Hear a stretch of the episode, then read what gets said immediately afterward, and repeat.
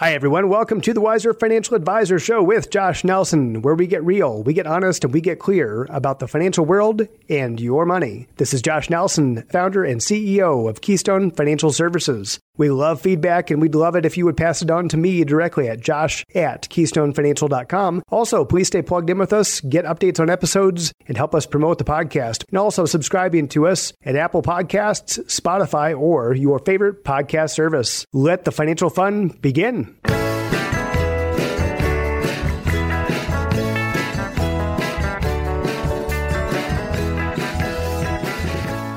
Hi, everyone. Welcome to the Wiser Financial Advisor podcast with Josh Nelson. Recently, I had the opportunity to sit down with Jeremy Busch, certified financial planner, and he and I discussed a lot of important stuff during our Forecast 2022 webinar presentation, recorded on February 17th, 2022. Notably, we talked about the market and the economy and really what experts are saying that might guide where we're going through the remainder of the year. But first, this episode is brought to you by Keystone Financial Services, a top wealth management firm based in the land of love, Loveland, Colorado. At Keystone Financial Services, we are here to provide unbiased advice and guidance. Our goal is to replace uncertainty with confidence and clarity when it comes to planning for your financial future. Take the guesswork out of your financial future today. Schedule a free initial conversation with one of our certified financial planners by visiting KeystoneFinancial.com. That's KeystoneFinancial.com. Recovery, which continues to go, right? This is something that, I think is going to play itself out over years, not just months or quarters like we once hoped. This has really had a pretty far-reaching impact on the global economy. And it's not all bad, right? There have been some things that have come from it that have been good. And I think a lot of companies, a lot of families even, certainly have had some tragic things that have happened, some bad things that have happened as a result of the pandemic, but also lots of good stuff that's happened too that we can be grateful for. And here at Keystone, again, we've I think we've always used education. We've always used technology to be able to communicate with our clients where they're around the country and different states. We want to make sure that this is available to you and your friends and coworkers, and the replay is available as well afterwards. So employment did make steady gains in 2021. These numbers, to update these a little bit, now we're down to 3.9% unemployment. And if you talk to just about any business owner that you know right now, their biggest challenge, they can't find enough workers to come in and to hire. A lot of times we talk about these supply chain things, but part of the supply chain issue actually is people, not having enough people, not enough dock workers, not enough people that are able to pull the trucks up and load them and kind of go off to get supplies to where they need to be. That really is a big part of the supply chain issues that we've been having. As you can see, the percentages vary by men and women and different races and so forth. But overall, that unemployment rate is really, really low right now, to the extent in the U.S. that we're considered at full employment. In other words, most people that want a job can get a job. Just to be clear, these numbers never go to zero. Full employment is actually considered usually up in the 3%, 4%, 5% range. Up until the late 90s, full employment was actually considered to be 5%, and now we've gone even lower than that. So what that means is that, again, businesses are having a hard time getting employees. This is something that is going to play itself out and will regardless of the pandemic. The labor force participation that you can see on this slide shows that we're down to 61.8% labor force participation. And the reason why I want to focus on that number is that that's something that's been going down anyway, because really you've got about 10,000 people a day right now in the US turning age 65. That's the baby boom. And you'll continue to have that for some time. That's a lot of people probably about ready to leave the workforce if they haven't already. And the reason why, for many of you, you automatically think Medicare, because Medicare is starting at age 65. Many people wait until that age, until they get Medicare benefits before they retire, because it's really, really expensive to go out and buy health insurance on your own when it's completely out of pocket. Medicare usually is much less expensive than whatever it would be that you would get on the open market. So for a lot of people, that is the trigger point. Also, we've seen a couple of other unintended things. The fact that the stock market has done pretty darn well and the real estate market has done pretty darn well the last couple of years. It's actually made people feel, whether they are or not, it's made people feel a lot wealthier and a lot more wanting to retire and kind of move on and do some other stuff. So that's one challenge that we've been having anyway. We were already having it before. If COVID had never happened, we'd still be having this challenge, especially in the US, because we haven't had enough population growth for years and years. We're barely replacing ourselves. So unless we start having a lot more babies really soon, or we allow a lot more immigration, we're going to continue to see a challenge of not enough workers, and not enough workers of the right ages too, right, or of working age. So this will continue to be a challenge, as always, especially in the United States. Oftentimes the solution to any kind of a big problem is technology and innovation. So we'll continue to watch that. So keep in mind that there's a big shift right now. And also from a training standpoint, it may not be a four-year college degree that somebody needs to fill the positions. It could be that if somebody is going to be a plumber or electrician, they just haven't had the proper training, and lots of discussion happening about that right now. Now, inflation, we're going to talk about a bit here, and many questions come up about inflation. Best definition of inflation really is just too many dollars chasing too few goods. So that's what we're going to really hammer on here in a second, because that's profoundly going to make a difference as far as where the economy is going and how the Fed reacts to inflation. And as you can see from Mohamed Al-Arian, used to be the manager over at PIMCO and Allianz, one of the largest asset managers in the world, somebody we pay a lot of attention to. He did say recently that the Fed's delayed and slow reaction to inflationary pressures has unfortunately increased the probability that it will have to slam on the brakes. And I think this is where we're getting to, right, as far as what the Fed's going to do by raising rates very quickly after tapering, and at a more aggressive pace than it would have if it had started to tighten policy earlier. And that's our view as well. That's where you've seen a lot of volatility. And with that, Jeremy is going to take over here in just a second. Ultimately, I think the Fed and their policies, it could be too slow and too fast. That's what we're concerned about right now, is can they get it just right? And if they don't, there are big consequences either way. They got some interesting things that they do. And primarily what they do is, they will either buy or sell U.S. Treasury bonds, things of that nature, to banks. If they're buying them from banks, basically they're giving the banks cash. The amount of cash that their bank has, if it increases, they have the ability to lend more money to people. And thus, if people are being lent more money, then they have more money to spend.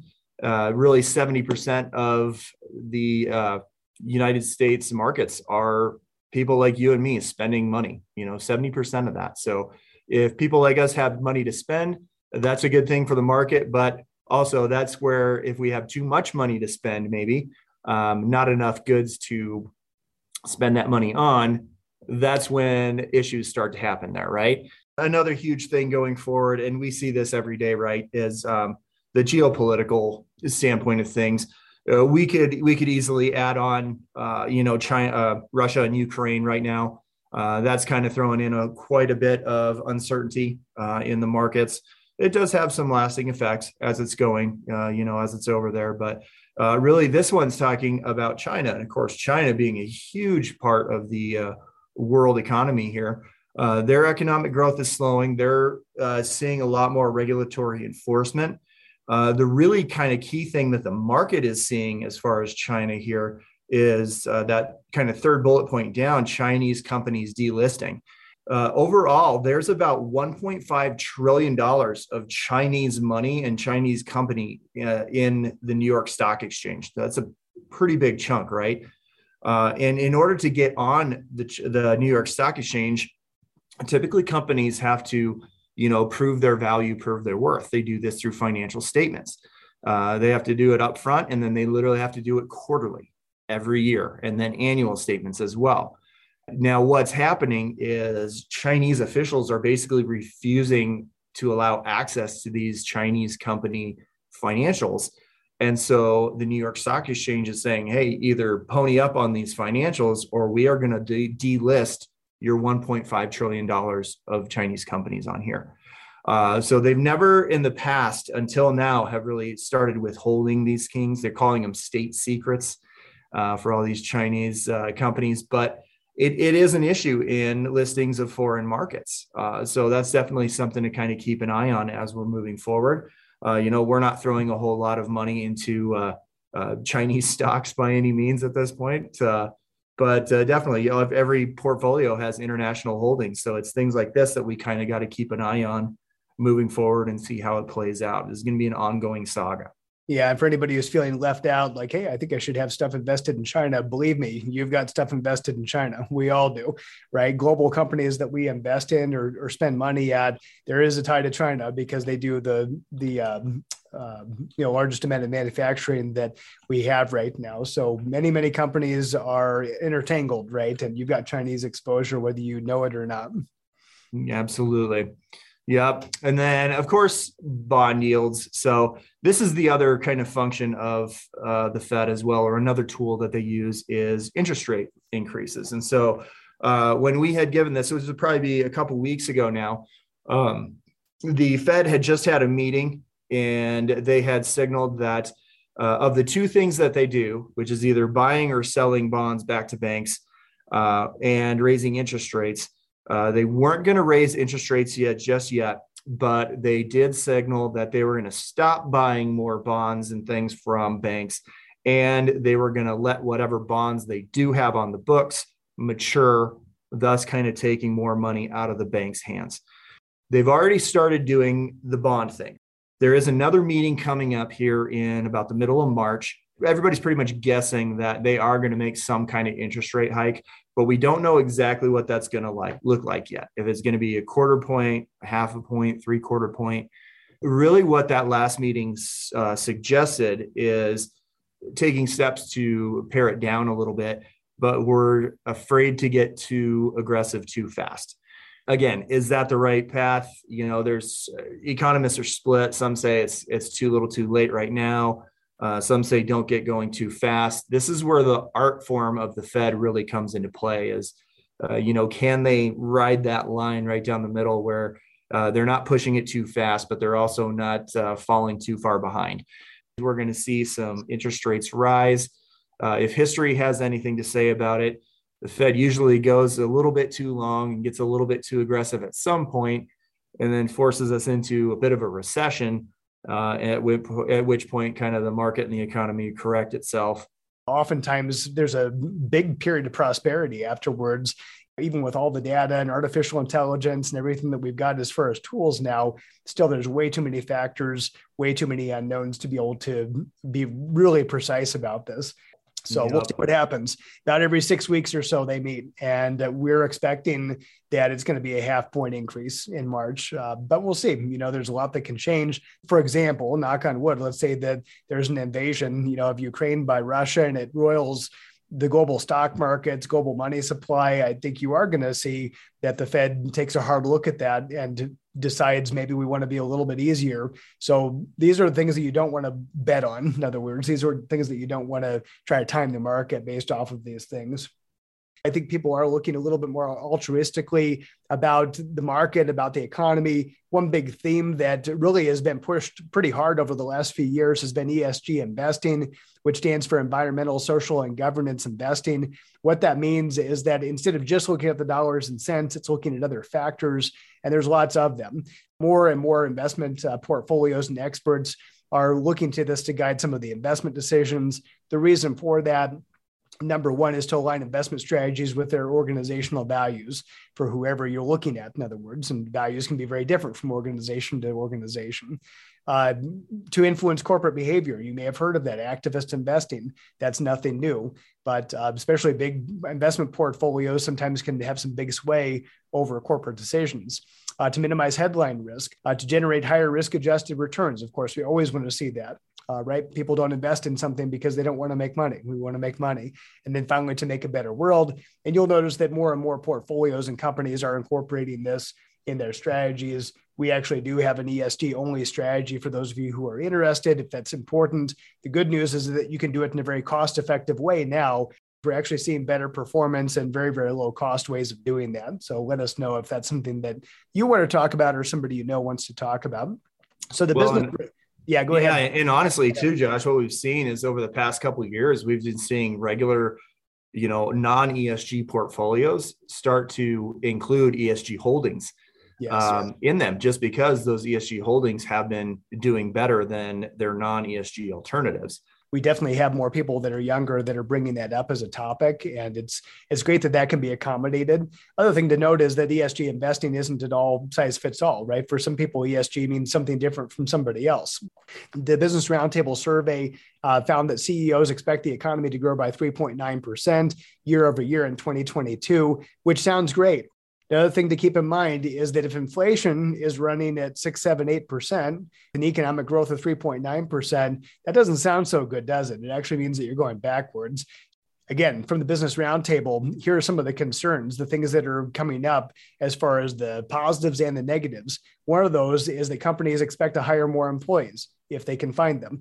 Increased capital investment, that's an area that all the extra earnings that companies seem to be reporting right now is going to go to grow sales and then benefit from the Infrastructure Investment and Jobs Act. You might remember that legislation that passed last year. That money will not come out all at once, but some companies expect to benefit from that. Some of the concerns, COVID-19, of course, is still here. This is not going away, but I don't know that it's going to have as big of an impact as it has really the last couple of years. And again, some of that's been good. Labor costs, again, that could be a challenge. That also can drive inflation. We're all having to pay more for stuff, and we're seeing that in a very big way right now. And then tax increases. That's one thing to keep in mind is that even though we haven't seen any broad tax increases here recently, and there were some proposals, right, that we're going to see tax rates this year. We didn't see it pass. The Build Back Better plan would have changed the tax code fairly drastically. In fact, many people would have seen tax increases, but that doesn't mean you're out of the woods. If you look back to the legislation that was passed back in 2017, the Tax Cuts and Jobs Act, many of those tax cuts were not permanent tax cuts. They actually would phase out, and we're starting to come up to some of those years, right, where some of these tax breaks and tax reductions were going to be expiring. That's something we're going to be watching very closely, as well as legislation. So geopolitics, we talked about that. Ukraine certainly is on here. That's in the headlines every day right now. Can you make investment decisions based off of this stuff? Not really. You know, if you made your investment decisions based off of geopolitical stuff, you'd probably never invest in anything. Maybe Russia invades Ukraine. Will it have a big impact on the market and the economy globally? Yep, it certainly would, but it also might not happen at all. The bottom line is there is bad stuff that ends up happening. Sometimes it impacts the market, sometimes it doesn't. So a couple of, we like smart people. We like to pay attention to some experts. A couple of smart people here at the end that are quoted. Overall, the BGRI shows a significant reduction in concern about geopolitical risk. We actually, at Keystone, we actually see that as a bad thing because if people don't have concerns, it's kind of like Warren Buffett's quote, you should be fearful when others are greedy and greedy when others are fearful. Well, you know, if people's concerns are way down about geopolitical stuff right now, I see that as a little bit of a warning sign. But I think it's better to be fearful. In other words, when everybody else says, oh, everything is great, maybe time to think about that and at least have that in the back of your mind. It could be that the market hasn't fully priced in some of these geopolitical risks that could actually come into play. There are a lot of great technologies that are coming down the pike, and many of you guys are working on this, right, at your companies. And 3D bone implants and 3D organ printing in general, that stuff is coming right now. And even in 2022, right now they're predicting that there are two companies that actually will start using 3D printed bones and that it'll be widely available. So you think about that and then go another step and think about organ replacement. How many people have died? You know, as far as waiting for a kidney, being on these organ donation lists, if we're able to do this, and they think they can, they're actually quite confident that they'll be able to 3D print our own organs. There won't be any rejections, right? It's our own DNA. So there won't be any rejections and people won't have to be on waiting lists to be able to get a new kidney or any other kind of, you know, organ replacement. So, you know, keep in mind that these are things that could just fundamentally change the game. It will change the game. Think about why people have died in the past and some of the technologies, the medical advancements that are coming that could cure major stuff like Alzheimer's, dementia, cancer. We've already basically able to, you know, if we catch them early enough, most cancers right now are very treatable or curable. So just keep in mind that there are some good stuff out there as well, mostly with technology that will end up driving these solutions to problems. VR workouts. I don't know how many of you have been on some type of a virtual reality, augmented reality type of technology. you know, Meta, they changed the name to Facebook, from Facebook to Meta, talking about the metaverse. So we're trying to wrap our minds around what that means exactly. But new VR headsets with fitness features are now coming out in 2022, full workouts, in other words, that you can do in virtual reality. To me, that sounds a little bit dangerous. We want to be a little bit careful, right, if we're running around and doing exercises with goggles on our face. But right now we laugh about it, but how many other things did we laugh about years ago that are now commonplace?